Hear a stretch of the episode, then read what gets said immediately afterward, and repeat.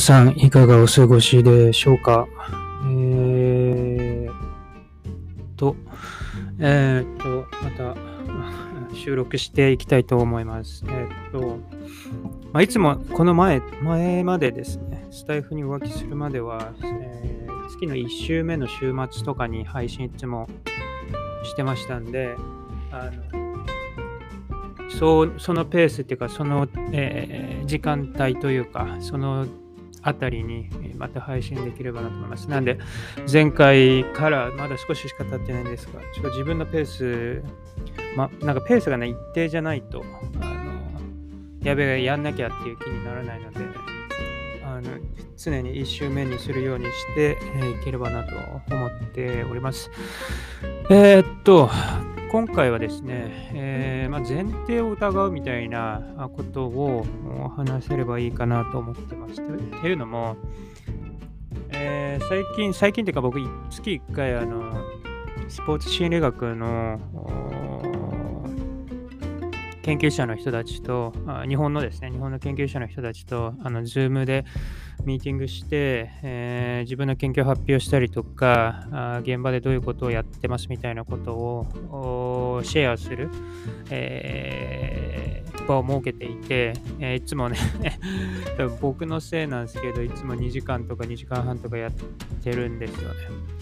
で、その時に感じたことっていうか、あ結構自信を持ってこれはこうだなっていうことがあったんで、えー、それを紹介できればなというふうに思います。じゃ何かっていうと、先ほども言ったんですが、まあ、前提を疑うっていうことで、ちょっと具体的な話をする前に、ちょっとだけ抽象的な話をすると、えー、っと、基本的に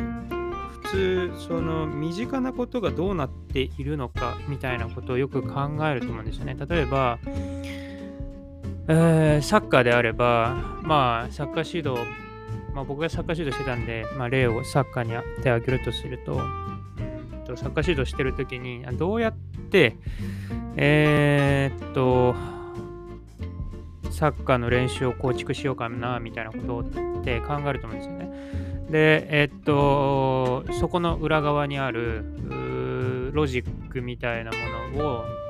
使って、まあ、練習を構築するわけですね。例えば、今回の練習では、えー、っと、こうこうこうで、例えばなんだろう、えー、今回の練習では、えー、っと、まあ、まあ、めちゃくちゃシンプルに言うと、じゃあパスを、パスの正確性、これ例ですけど、パスの正確性を磨きたいみたいな、そんな練習しないと思うんですけど、まあ、例えばそういうことがあったとして、えー、どうやらこうパスの正確性を身につけるためには、対面パスをするのがいいいいぞみたいな。例えばじゃあ YouTube で乗っかってたりしますよね。で、じゃあその対面パスからゲームに発展していくようなあ練習を作っていきましょうみたいな感じで例えばやったとしたとするとそういう思考の仕方っていうのはいわゆる自分に近い問題みたいなあものを解決するための、まあ、思考法だったりするわけですよね。で、えー、っと、例えばその奥のもうちょっと、じゃあ例えば、その対面パスという練習に、えー、潜んでいる前提みたいなことっていうのはあんまり考えないと思うんですよね。もちろん今はちょっとなんかいろいろね、ツイッターとか見てると、そういう議論が出てきたりするんですが、えー、っと例えば、じゃあ、これ短、その、なんていうか、えー、そう、えー、っと、身近な自分の周りにある身近な疑問や問題みたいなものを、えー、っと解決するときに前提を疑いませんねっていう、そういう例で挙げてるんで、えー、そんなことないわいっていう方はね、えー、おめでとうございますということなんですけど、例えば、あのー、そう、対面パスってなったときに、その、えー、っと、まあ、要は、練習、じゃ対面パスがいいっていう前提になったときに、その、要は、その対面パスはゲームで、えー、使える技術が備わっている、備わるんだっていう前提のもとで対面パスが良しとされるわけですよね。でそうなると対面パスみたいなものっていうのは、まあ、要は特に外的な要因がなくやられている繰り返しされているものであるってことですよね。でそう考えると自分と相手しかないあまりこうシチュエーション的にはダイナミックなものでもものではない技術もえー、試合では必要であり使えるんだっていう、まあ、そういう前提に立ってるわけですよね。っていうところまで、えー、考えているかっていうと,、えーと、ぼーっとしてるときは考えてると思うんですけど、ぼーっとしてない、えー、なんていうんですかね、えー、練習どうしようかなっていうときはあんまり考えてないような気がしますね。その要は、えー、と前提が違うのが今流行りのそのええ。えっと忘れちゃった、まあ、まあ、要はエコロジカルサイコロジーみたいなところから派生している、まあ、ゲーム中心の練習だったりもするわけですよね。でそういう前提が違うっていうだけで、そこの前提の上に積み重なっていく、えー、答えとか情報みたいなものもも全く異なるんだっていう、要はそのなんか根っこが違うからそこに積み重なっていく情報だったりとか答えみたいなものっていうのは明らかに全く違うものになるっていう、まあ、そういう話ですで、その、そういう話をちょっと戻すと、前置き長くなっちゃいましたが、そういう話を、ああ、そうなんだなっていうのを、あの、スポーツ心理学のミーティングでちょっと思ったので、紹介しようかなと思うんですけど、だから、まあそういう、たまたまそういう、その前提を疑うってことをまずしないと、議論っていうのはそこの議論によって得た答えみたいなものって全く違っちゃうよねっていう、まあ、そういう話なんですよね。でその例を今からちょっと話そうかなと、スポーツ心理学を絡めてですね、え話そうかなと思います。で、それ何かっていうと、まあ、うんと僕はいつも考えていて、まあ、前も同じような、まあ、前とも、うん、間違いなくつながるんですけど、まあ、いわゆるそのスポーツに特化したメンタルみたいなものってないよな、みたいな話をね、えー、前したと思うんですけど、じゃあなんでそういうことが研究されてないのかっていうことを、まあ、考えて、まあ、考えてっていうか、まあ、毎日仕事も考えてるわけじゃないんですけど、頭の片隅に入れながら、あここ数年生活してたんですね。それはなんでかっていうと、そういうものがないのはなぜかと、まあ、そういう話ですよね。えーそれでですね、いやそれなぜかってことを考えたときに、一つはそういう、えー、スポーツメインで考えるっていう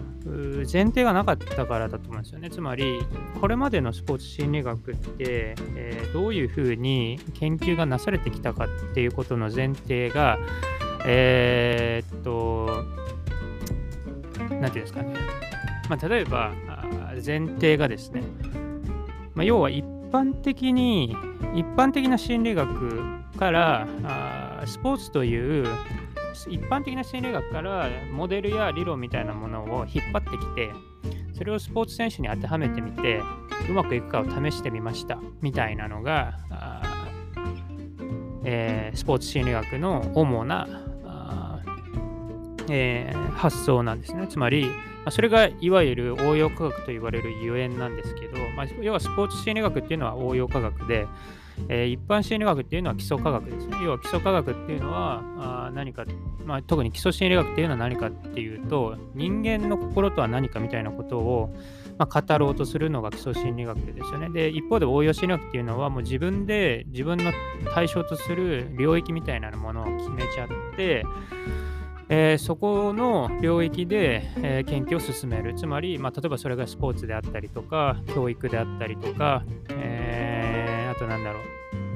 まあ、産業心理学とか、まあ、要は仕事場でどうなるかみたいな、っていう話ですよね。要は一般心理学、要は基礎心理学で生ま生み出されたモデルや理論みたいなものを自分の興味のある分野に落とし込んでみたっていう前提が今までのスポーツ心理学なんですね。ちょっとわかるか聞いてくださる方が分かってえー、らっしゃる方が伝わっているかちょっと不安なんですが、進めます。要はまとめると、基礎心理学、要はスポーツ心理学っていうのは、前提として、前提というか、まあ、抽象化され、要は、そうですね、意識してるのかしてないのかにかかわらず前提として基礎心理学から、えー、何か説スポーツ選手のメンタルを説明するときにですね基礎心理学から理論やモデルを説明しようとするっていう、まあ、そういう前提があったわけです。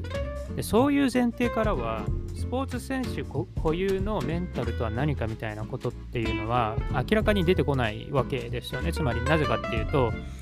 スポーツ選手のメンタルを説明するために基礎心理学からも、んと、理論やあモデルみたいなものを持ってくるわけですから要は基礎心理学ベースで、えー、スポーツ選手を捉えているのでスポーツメインスポーツベースでメンタルを捉えているわけじゃないんですよねそう考えると、えー、だから例えばえー、っと、この違いが分かります、分かります、伝わりますかね。要はスポーツベース、要はスポーツスポーツ選手にしかないメンタルとは何かみたいな発想は、えー、今までのスポーツ心理学の研究における前提から生まれないっていうことですね。なんでかっていうと、基礎心理学から生まれたも、何回も言いますけど、基礎心理学から生まれたベースえー、基礎心理学で生まれた理論によって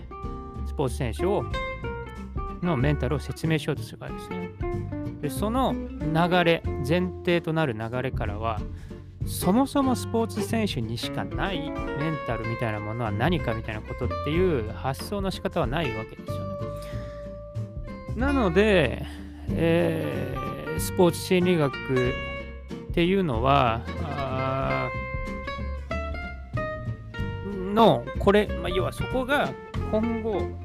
まあ、要は僕今なんかパラダイムシフトが起こるんじゃないこの考えを広めていけばパラダイムシフトが起こるんじゃないかなと思ってたりするんですけど、まあ、要は、えっ、と、例えばサッカー選手に必要、サッカー選手だけに必要なメンタルとか、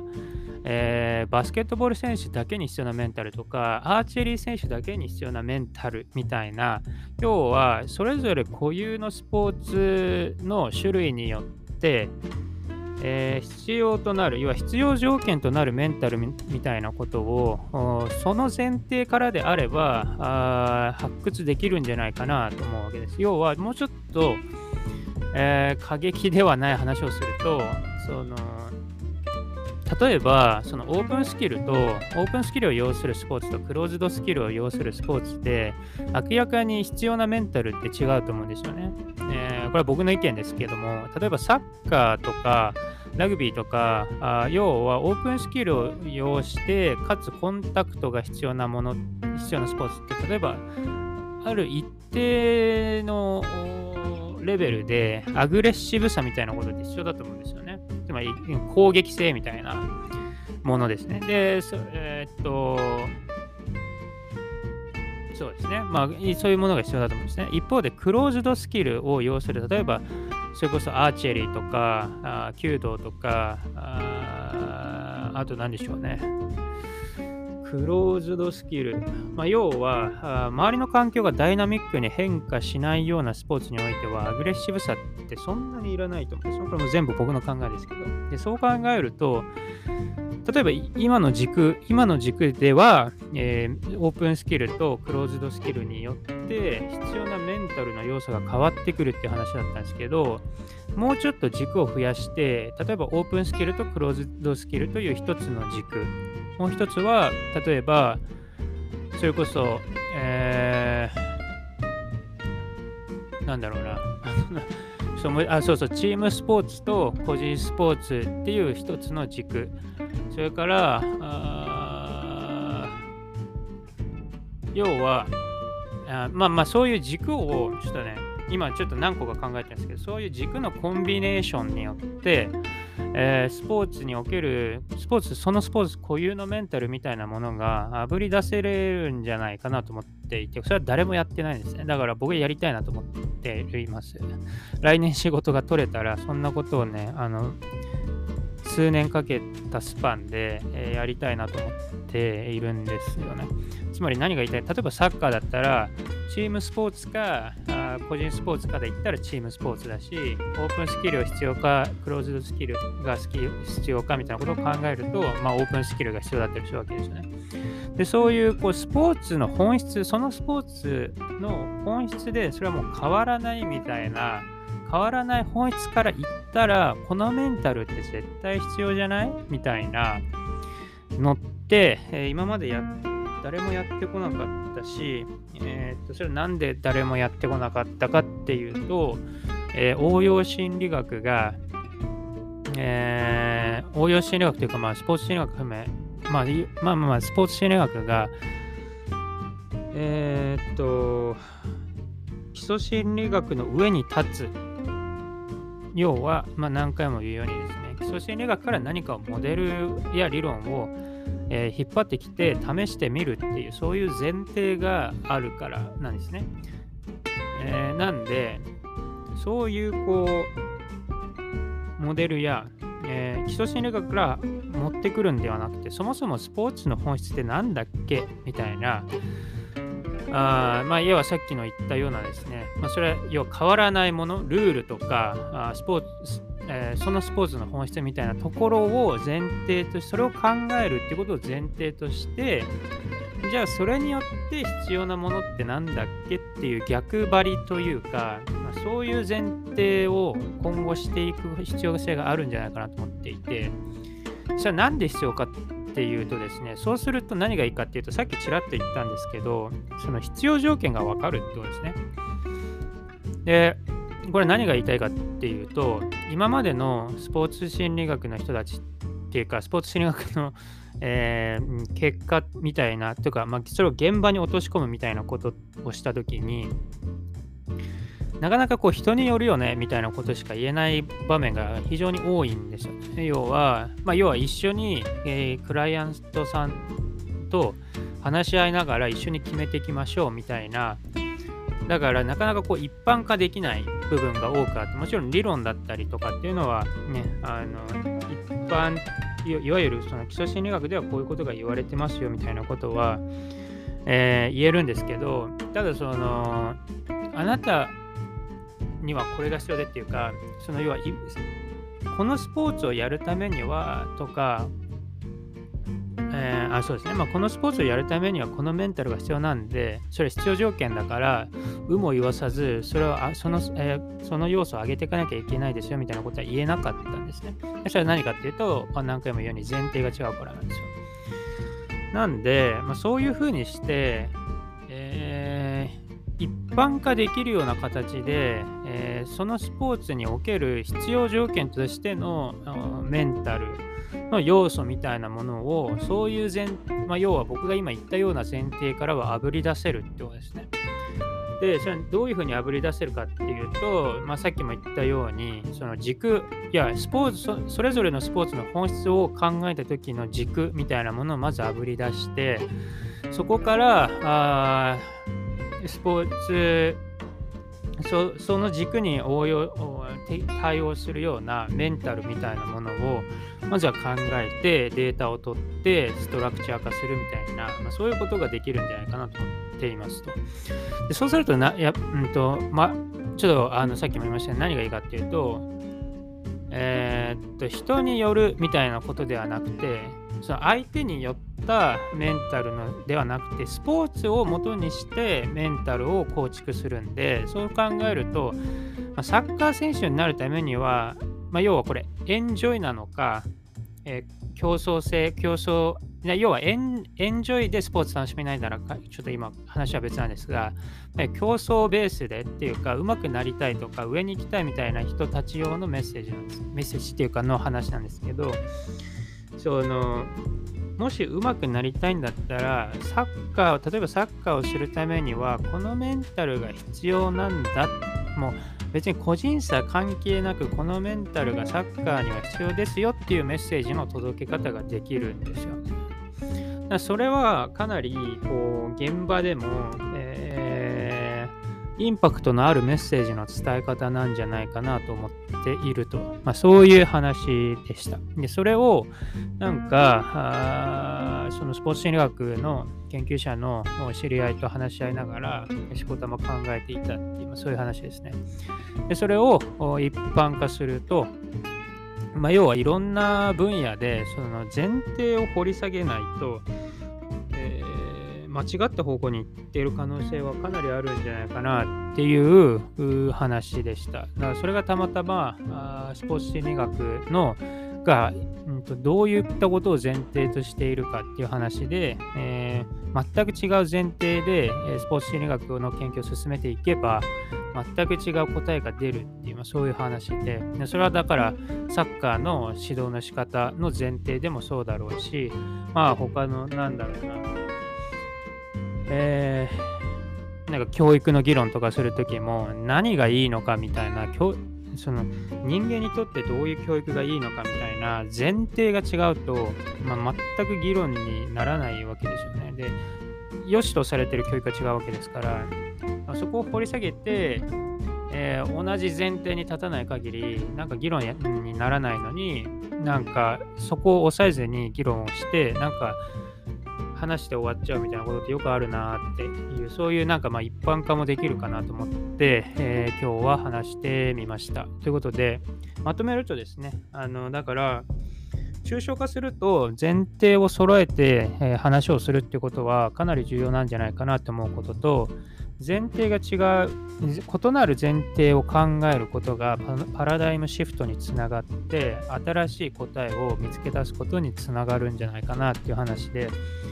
で、それを、えー、僕は、まあ、スポーツ心理学みたいなものを例にして、えー、今回は話してみたっていう、まあ、そういう話になりました。はい。えー、っと、そんな感じですかね。いいのかな。えー、そうそうすると、だからスポーツ心理学で言うと、そのスポーツに特化した必要条件としてのメンタルみたいなあものがパッケージ化できて、人間、人によるっていう言い訳をせずに、スポーツがそうさせてるんだから、えー、っとしょうがないから、えー、このメンタルスキル上げていきましょうみたいな会話ができるんじゃないかなと思っている。で今それができてない。なぜなら前提が異なっているからっていう、まあ、そういう話でした。えー、っと、なんでね、本当に、えー、前提がどうかっていうのこの何回このポッドキャストで前提って言ってるんだって話ですけど、前提を疑うとか、前提をそもそも同じにするとか、あってことは非常に重要なんじゃないかなと思った話でしたということでした。えー、っと、特に今日はおまけはないですかね。おまけ、とにかく僕は今、あのテストが来月あるはずなんで、それに向けてしこたま頑張ってるっていう、そういう話で。あ、でもまあ、あれですね。えー、研究発表を今年はかなりできるんじゃないかなと思っています。まあ、まずはですね、あの、学部？学部っていうか大学で研究発表の場があるんで、それをあの僕がいつもね、お手伝いしてもらってる大学生にヘルプっていうか、大学生のいい経験になるなと思って、まあ、僕もまだね、あのキャリアの途中なんで、本当はなんていうか、いろいろ経験しなくちゃいけないんですけど、まあ、大学のあの研究発表だったら、あの大学生にいつもお手伝いしてもらってるし、手伝ってもらってるから、あのまあ、研究発表しても、したらね、いい彼らにもいい経験になると思ったんで、あの任せてで、名前だけはちょっと僕の名前だけは入れてもらうっていうので、えー、そこでまあ研究発表がだから2回になる、2回カウントされて、えー、っと、カナダ、えー、スポーツ心理学会、じゃないわ、え、カナダの一般的な心理学、スポーツに限らないカナダ,、え、カナダの心理学会ですね。